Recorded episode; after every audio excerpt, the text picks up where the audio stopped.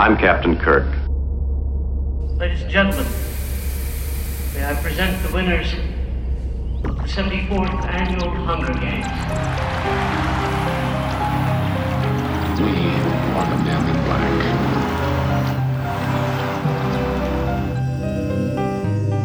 I'm the doctor, by the way. What's your name? Rose. Nice to meet you, Rose. Run for your life.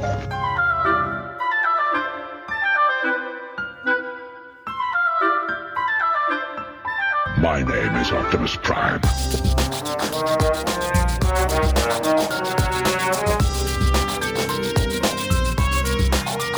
I am the Locutus of Borg. Resistance is futile. Yes, the Jedi strength flows from the Force, but beware of the dark side.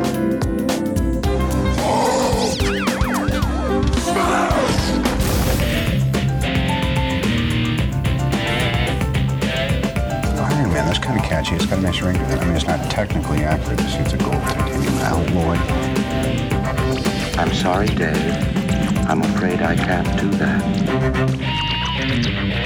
This is uh, Rico, and you're listening to Treks and Sci-Fi. Happy New Year, everybody. This is Mark Daniels from the Great Pacific Northwest, and you are listening to Treks and Sci-Fi, episode 472 for January 19th, 2014. Before we get into today's podcast, I'd like to apologize for my voice. Uh, I've had the flu over the past week, and uh, somehow have lost my voice.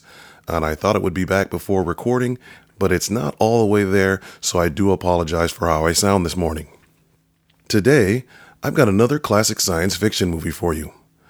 This week, I've got a classic from 1950. It's George Pal's Destination Moon.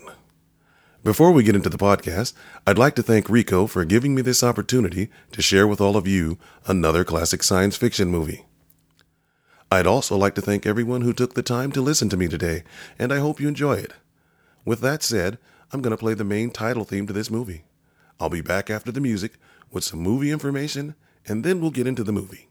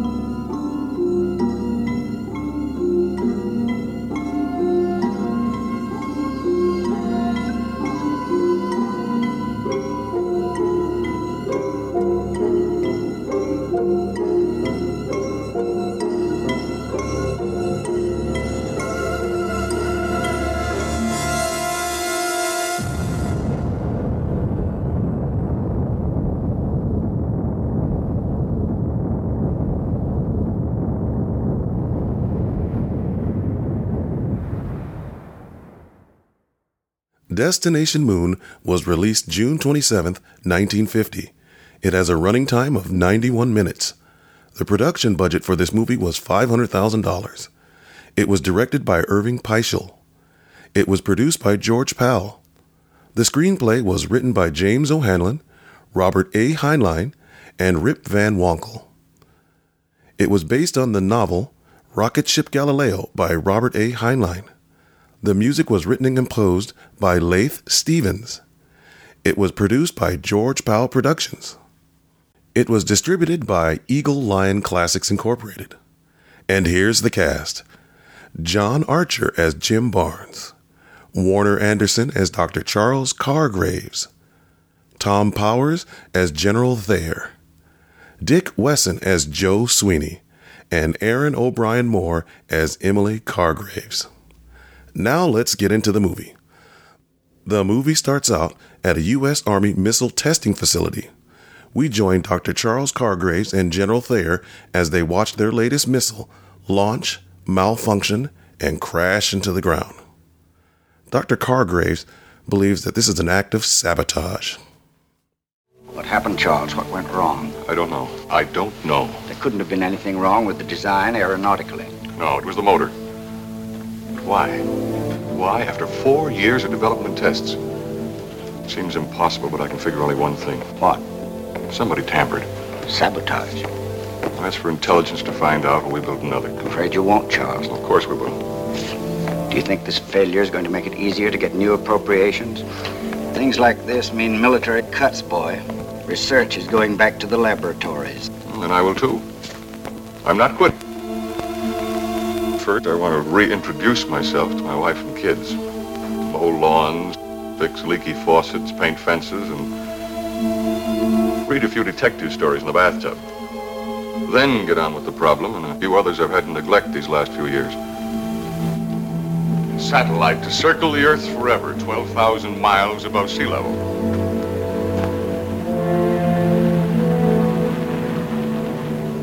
What did I call it a while back, just before I was fired? Your vindication, General? I'm sorry. I'm sorrier about that than anything else.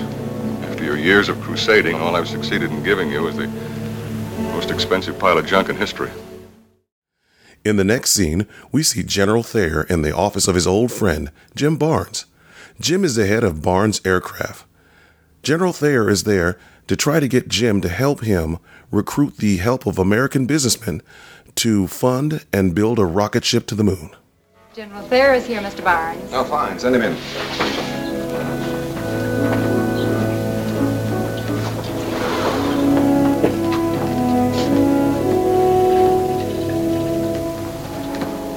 Don't forget to wash behind your ears. How was the trip, General? Very smooth. I flew in on one of your Skyliners. Nice ship, Jimmy. Very nice. Uh-oh. Whenever you start with a compliment, you're after something. That's hardly civil, Jim. I haven't seen you for the better part of two years. Did I ask you for something the last time I saw you? Hmm, you certainly did. You wanted a shoulder to cry on because Cargrave's rocket fizzled. Glad to see you anyway, General. I'm not wasting my time crying about that anymore. After the way you sold me. Quote, the rocket is an absolute necessity. If any other power gets one out into space before we do, we'll no longer be the United States. We'll be the disunited world, etc., etc., unquote. That's twice as true today. Look, you proved that a satellite rocket isn't practical. It blew up, didn't it? Did it blow up, Jimmy? Or was it blown up? Blown up. Well, why ask me? Army intelligence might know. They know. What's your pitch, General? I'll tell you. Wait a minute. I think I can put this together myself. You're a satellite rocket man. You crusaded yourself right out of the service. Then you kept on crusading. Finally, they took up the Cargraves project. It fizzled. Now, following the course of old established habit, you'd like to drop it in my lap. Well, I love you, General. But I'm just a plain manufacturer, not the Department of Defense. The answer's no. Then, no, no. Don't light that cigar. We're going to lunch. Who said you were anything but a manufacturer? That's why I came to you. Look, General, building rocket satellites is big stuff. I couldn't begin to finance one I'm of those. I'm not asking you to rebuild the satellite.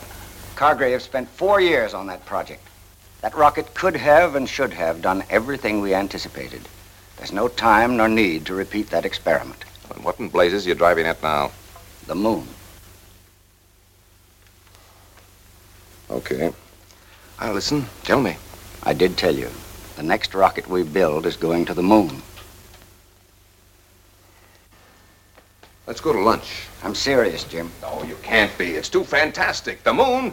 Impossible. Even with an atomic energy engine, exhaust velocity potential of 30,000 feet a second, thrust of 3 million pounds. Why, even Jess Spuley's atomic engine has only limited use. He hasn't come close to designing a mobile unit. Cargraves has spent the past two years on it. He's not only designed it, he's tested it. His scale model ran for an hour and 23 minutes before it blew up.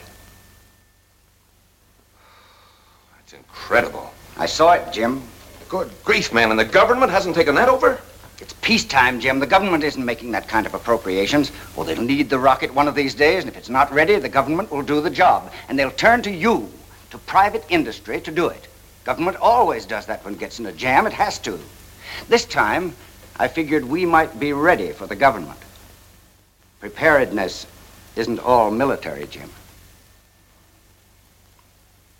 What about the money? That's not the problem. It's production. That's why I came to you. You're a production man.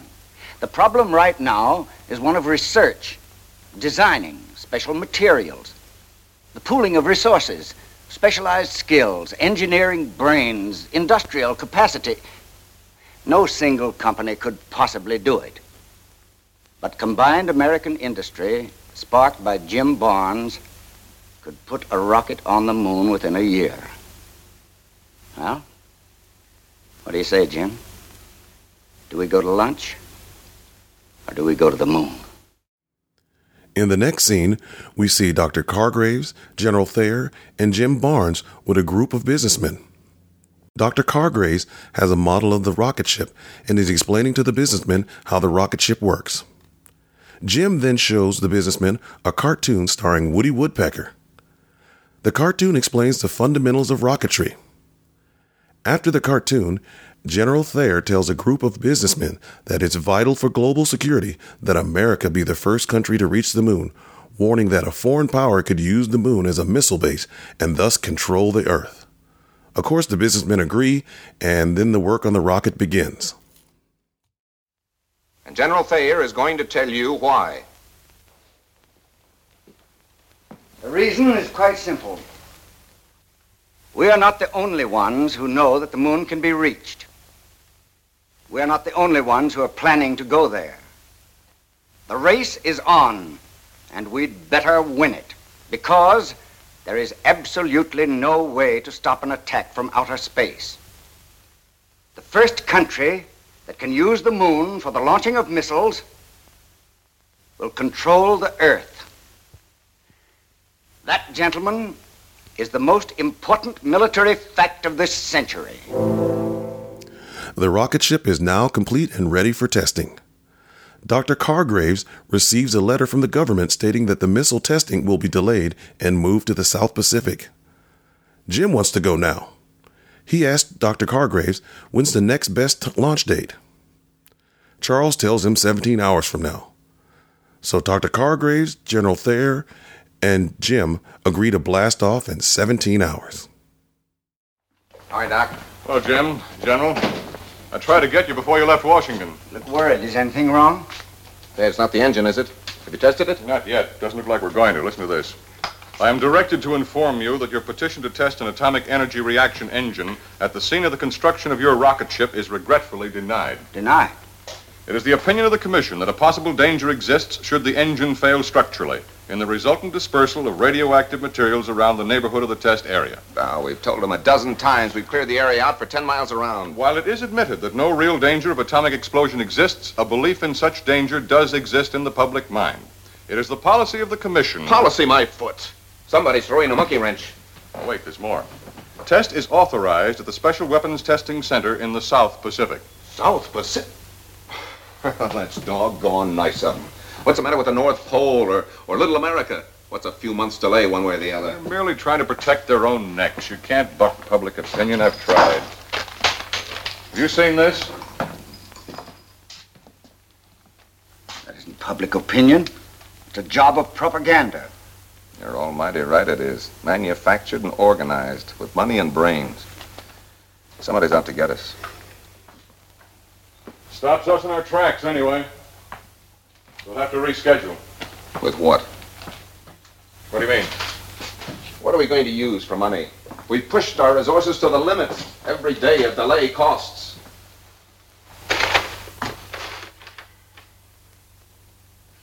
Say, Doc. The ship's about ready to take off, isn't she? Except for tests and minor adjustments. What's the next favorable time?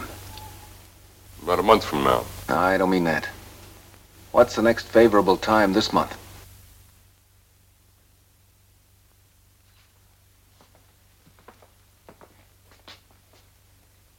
The only favorable time this month is about 17 hours from now. All right, that's it then. We take off in 17 hours. You out of your mind? I will be if we run into any more red tape.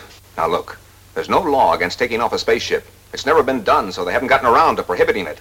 If we ask for permission, they'll find a way to block us. So we go now, as soon as we can. In an untested ship? How do you test a thing of this kind? It either works or it doesn't. It's a one-time deal. Doc, have you any worries about the engine? Well, none, but we haven't trained a crew. So we don't. The takeoff is fully automatic. The general and I will run the ship. You'll be the engineer. Brown has known from the beginning that he'll handle the radio and radar. What about ballistics? Oh, that's where we're stuck. The takeoff wasn't planned for this month. It's a week's work. You think Dr. Hastings is pretty good, don't you? The best in the world. Give him the job. A pot of black coffee and all the assistance he can use. You all set, General? All set. Great, then it's settled. We'll all be heroes or angels, so what can we lose? We'll take off tomorrow morning, before dawn. Got a lot to do in 17 hours. Later that day, Joe Sweeney reports to General Thayer, Dr. Cargraves, and Jim that their radio man Brown has been taken to the hospital for an emergency ap- appendectomy. Now they're lost. They don't have a radio man. But General Thayer believes that Joe, who's the assistant of the radio man, can handle the radio. After a little cajoling, they manage to convince him and they're ready to blast off. Yes? Mr. Sweeney is here to see General Thayer. All right, send him in. Uh, 404, 4.5. Uh, point five. Uh, 214.9. What, what's up, Joe? It's Brown, sir. They've taken him to the hospital. The hospital? Is he all right? He will be after they cut out his appendix. Oh, no. Now, what do we do? Hey, Joe. Joe. You can handle the ship's radio and radar equipment, can't you? Yeah. You know as much about it as Brown. Will you take his place? To the moon? Yes. What's the moon got that this desert ain't? Besides. Besides what, Joe? Well, I got a date with a nice little chick tomorrow. No thanks. Joe, unless you come along with us, we're sunk. You're the only man left who knows how to handle the equipment. Mr. Barnes, mind if I sound off a little? What do you mean? You're pretty smart men. You and Dr. Cargraves and the General.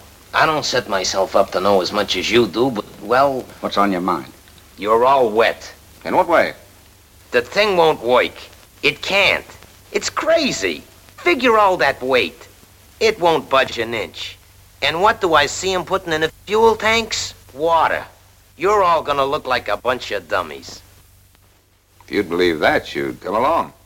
Yeah, but I don't want to look like a dummy. You wouldn't. We're entirely responsible for the whole thing.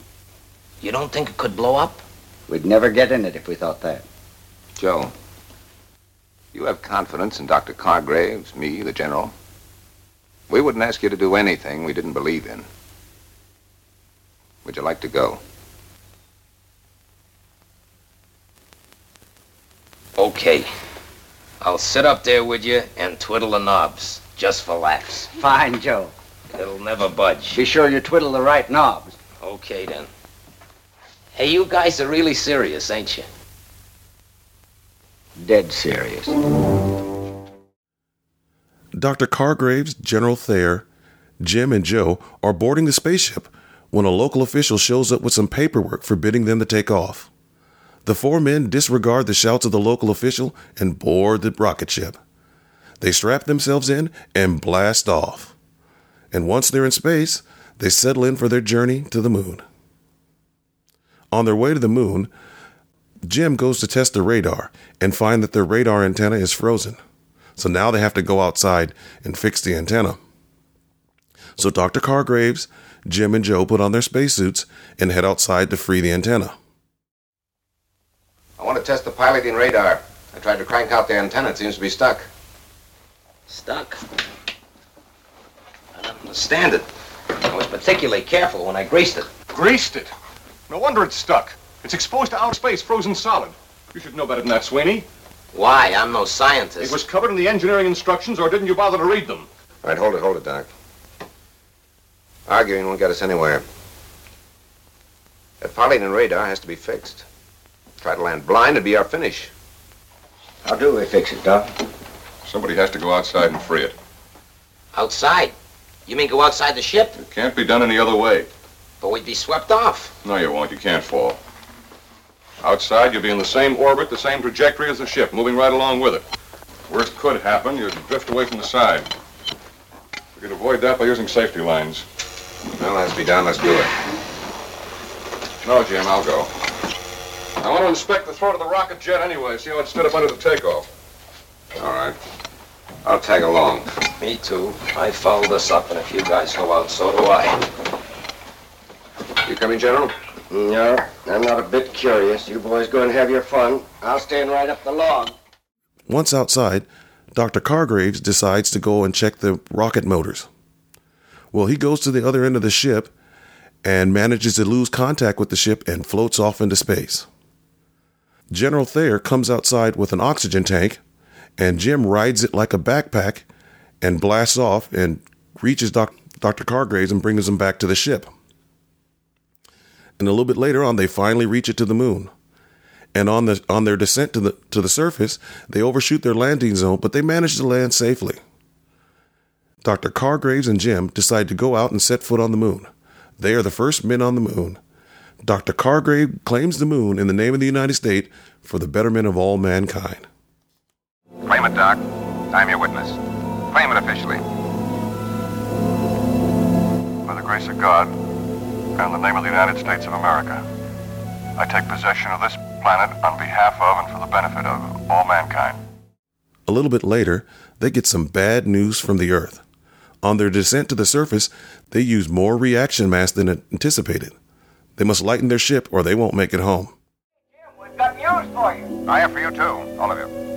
This is right up your alley, Jim. Hold it, General. Sit on the camera, Joe. Doc. It's no use to us. I haven't shot more than a half a dozen plates. That's all you'll be able to shoot. What's the matter? I've just talked with Dr. Hastings at Dry Wells. I gave him our instrument readings. Reaction mass, mass ratio. Checked our time with him. Well? Our time is okay. Nothing else is. What are you talking about, Skipper? Everything on the board is ticking. I checked every instrument, all alive. So are we. For a while. I don't get it. We have to lighten ship. Our job for the next 24 hours is to unload everything we can and leave it here. Or stay here ourselves. Hastings will give me the answers at 0730 tomorrow. Well, let's not get into a panic until we've talked to him again. Meanwhile, we go back to the ship and strip off everything we can. They strip the ship down to bare bones and are still 110 pounds too heavy. Another 110 pounds. What? Another 110 pounds and you can coast home. We're stripped, absolutely. We'll have to take the chances we are. That's suicide. You haven't enough power to pull free of the moon. You could be wrong, couldn't you? I could. I don't think the computer could. Ask Dr. Cargraves. We'll let you know, Roger. Well, Charles, is he right? I'm afraid so.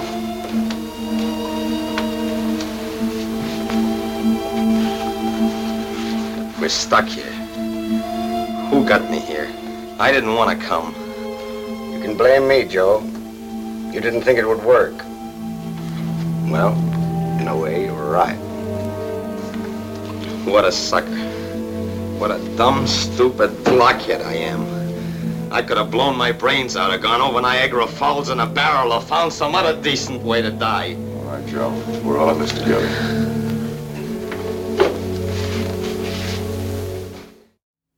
While Dr. Cargraves, General Thayer, and Jim argue over who's going to stay, Joe decides that he's going to say, so he slips out. It's as simple as that.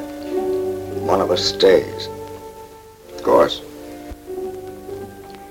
I weigh 180. More than enough. No, General. No, listen to me. Now, look here. I'm the oldest. I've done my job. I'm skipper of this ship. That's got nothing to do with It's got everything to do with it.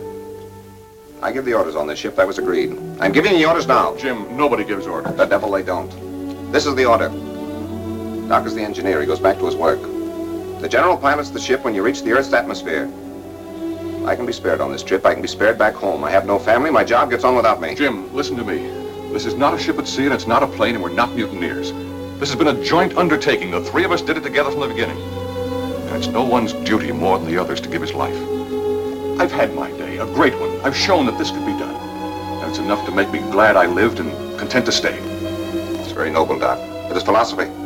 Skip philosophy. I'm the one who stays. Why? Because I'm the oldest. You two can tell them back home what we've seen much better than I could. Tell them how we looked up and saw the Earth. Vulnerable, exposed forever. Never setting in this lunar sky. You know what you just proved, General? You're the one man that must go back. Jim, General, are we going to have this whole thing end in futility because we can't reach a simple decision? I've reached my decision. I'm standing by it. Skipper, look here. Stay out of this, Sweeney. Don't worry, you'll get back. Right now it looks like nobody gets back. I was just gonna say if you brains can't make up your minds, why don't you do what kids do? Match for it. You know, draw lots. All right. Right. No. Jim, two against one. What do we use? Have anyone have some paper? No. Matches, coins? Everything's overboard. You got buttons on your coveralls. Match them. The three men notice that he's gone and try to get him back in the ship. That's when Jim comes up with a plan to save everybody. He plans to get rid of the radio and the last spacesuit. Hey, where's Joe? He's gone. What's wrong? You're not coming in. It won't open. It's cycling. He's not in there. Then he... No, he can't do that. Spaceship Luna! Spaceship Luna! He's left the ship. We're here. Stand by. Something's happened. Sweeney's left the ship. The helmet's gone. I can't see him. The angle's too great. Wait a moment. There he is. He's dragging something. Sweeney!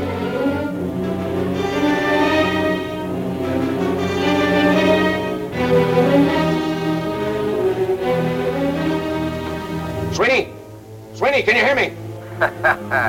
sure, I hear you. Come back, Joe. Come back. And die in that steel death trap? You won't die, Joe. Not you. You're going home. Not a chance. Goodbye, fellas. Remember me to the gals. Any gals. Spaceship Luna, you're not coming in. Here, Doc, talk to him. Something's happened. Sweeney's left the ship. No, you've got to come back. Are you taking off? I don't know. I don't know. Stand by. We've got to think of something. Joe, you've got to come back. We can't let you do this. What do you mean, let me? You can't stop me. I lightened your ship. I gave you your chance, now get going. Don't make a monkey out of me. Come back, Joe. Come back. You've got to. We're all in this together. If you don't, we can't take off. You gotta. You gotta. Or you'll be killing me and for nothing. Crazy goon, it's not up to you. Nobody's asking you. You're killing yourself. Cut it short. Will you take off? I want to see it. Joe! A ship going back from the moon to the earth. Joe, I just thought of something. I thought of a way. A way to what? To take off. All of us. We're all going back. Do you hear me? All of us. But hurry. What do you mean, all of us? You've got to do just as I tell you. I think we can make it. You wouldn't kid me. Don't be a fool. It's our lives, too. We, we, we've less than 15 minutes. What's the deal? Get back into the airlock as fast as you can. Bring a, a screwdriver, a knife, and a rat tail file, and a weight, a, an oxygen tank. Tie the tank to the end of your safety line. Uh, I'll tell you the rest when you're in the airlock. Is he coming? He's picking up the things.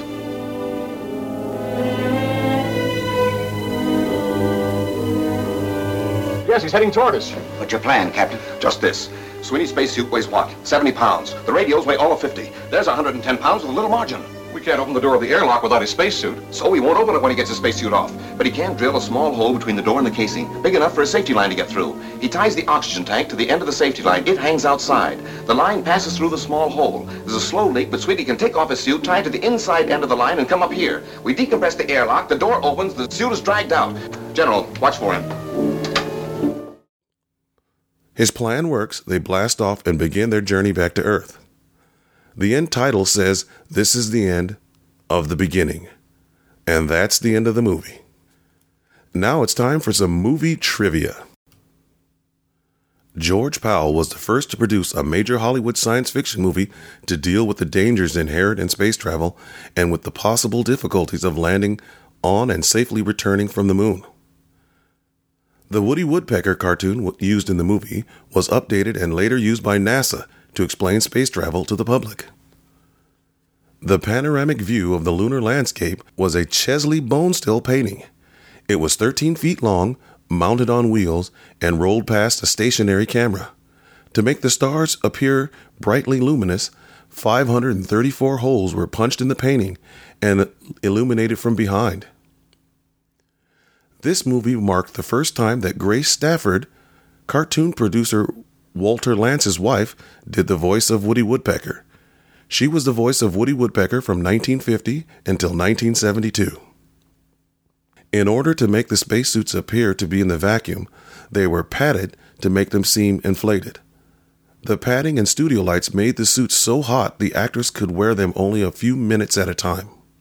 Despite its half a million dollar budget and a national print media and radio publicity campaign preceding its delayed release, Destination Moon ultimately became the second space adventure film in the post World War II era. Rocket Ship XM, about the first spaceship to land on Mars, opened in movie theaters 25 days before Destination Moon. The rocket used in this movie uses water heated by a nuclear reactor as reaction mass. This system, although with electric heating, is actually occasionally used for small unmanned rockets for scientific research. The effects of acceleration are shown by the way the actors' faces distort. According to a magazine article, this was done by gluing thin strips of flesh colored fabric on their faces. The fabric, in turn, tied to fishing line, was passed through the acceleration couches and pulled by crew members to stretch their skin. Episode 12 of Dimension X radio series was called Destination Moon and was based on Heinlein's final draft of the film's shooting script. During the broadcast, the program was interrupted by a news bulletin announcing that North Korea had invaded South Korea, marking the beginning of the Korean War. Destination Moon won the Academy Award for Visual Effects and was also nominated for the Academy Award for Best Art Direction. Destination Moon received a special Retro Hugo Award in 2001 for Best Dramatic Presentation for a Movie in the calendar year of 1950. The film was also nominated for AFI's Top 10 Science Fiction Films list. And that's all I have for trivia. Here are my comments about this movie. I watched a 2000 DVD release from the Wade Williams collection. I picked it up at Amazon for 4 bucks. It comes in a standard DVD case. The artwork on the case is pretty cool. The only bonus feature you get is the DVD trailer. The picture and sound quality are fair. Uh, there's a lot of defects in the transfer. Uh, the movie's kind of choppy. It jumps around a bit. A lot of artifacts on the film. You know, I, they really need to re, uh, remaster this movie because this is a great movie. The storyline of this movie is awesome. This is this is truly classic science fiction at its best. Um, the cast did a great job. Uh, my favorite character, of course, was Joe Sweeney, the streetwise hipster from the Bronx, who's also the comic relief and uh, the excuse to explain how everything works on the ship because he doesn't know. The special effects, even though they're dated, they are pretty cool though. I mean, it looks good for 1950, and the movie's in color and it's pretty cool. Uh, there's a part where they have these spacesuits on, and one's blue, and one's green, and one's yellow, and one's kind of orange. And in the back of my mind, I was thinking, boy, I would hate to be wearing a red spacesuit in this movie. Because we all know everybody that wears red in Star Trek dies. So I, I had that in the back of my mind. I was thinking about that, laughing to myself. Um, this is a really good movie. Um, If you haven't seen it, please spend the four or five dollars. It's well worth it. And like I said before, I hope that someone picks it up and remasters it, cleans it up, gets the audio and picture together because it's definitely a good movie and it's worth having. I would give this movie a 9 out of 10. I mean, the only reason I would take a point off is because of the, the sound quality, the picture quality for the DVD itself, not the movie. The movie's great. Um, I really love this movie. And if any of you are interested in owning this movie, I've got an extra copy. Send me a PM on the form. Give me your address and I'll send it to you. It's it's worth it. Matter of fact, I got a couple old movies together. A set of three. It's Rocket Ship XM, Destination Moon, and Flight to Mars. And if you're interested in owning them, just send me a PM on the form. I'll get your address and I'll send it to you. Okay, so those are my comments about the movie. Before I end this week's podcast, I'd like to thank Rico for giving me another opportunity to share with all of you another classic science fiction movie. I'd also like to thank everyone who took the time to listen to me today. I hope you enjoy it. And I'd also like to apologize once again for my voice. I'm truly sorry about that, but Mother Nature struck me and took away my voice, and it's slowly coming back. So I apologize for that again. I believe that's it for this week's podcast. Everybody take care this is M5 signing off.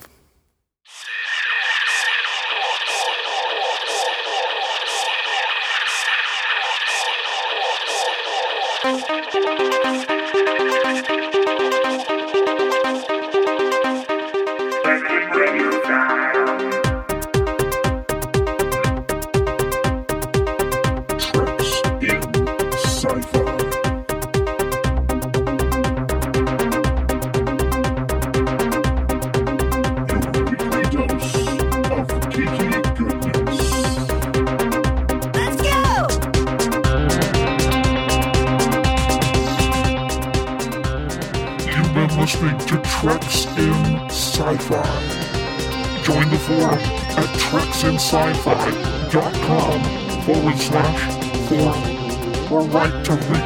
today.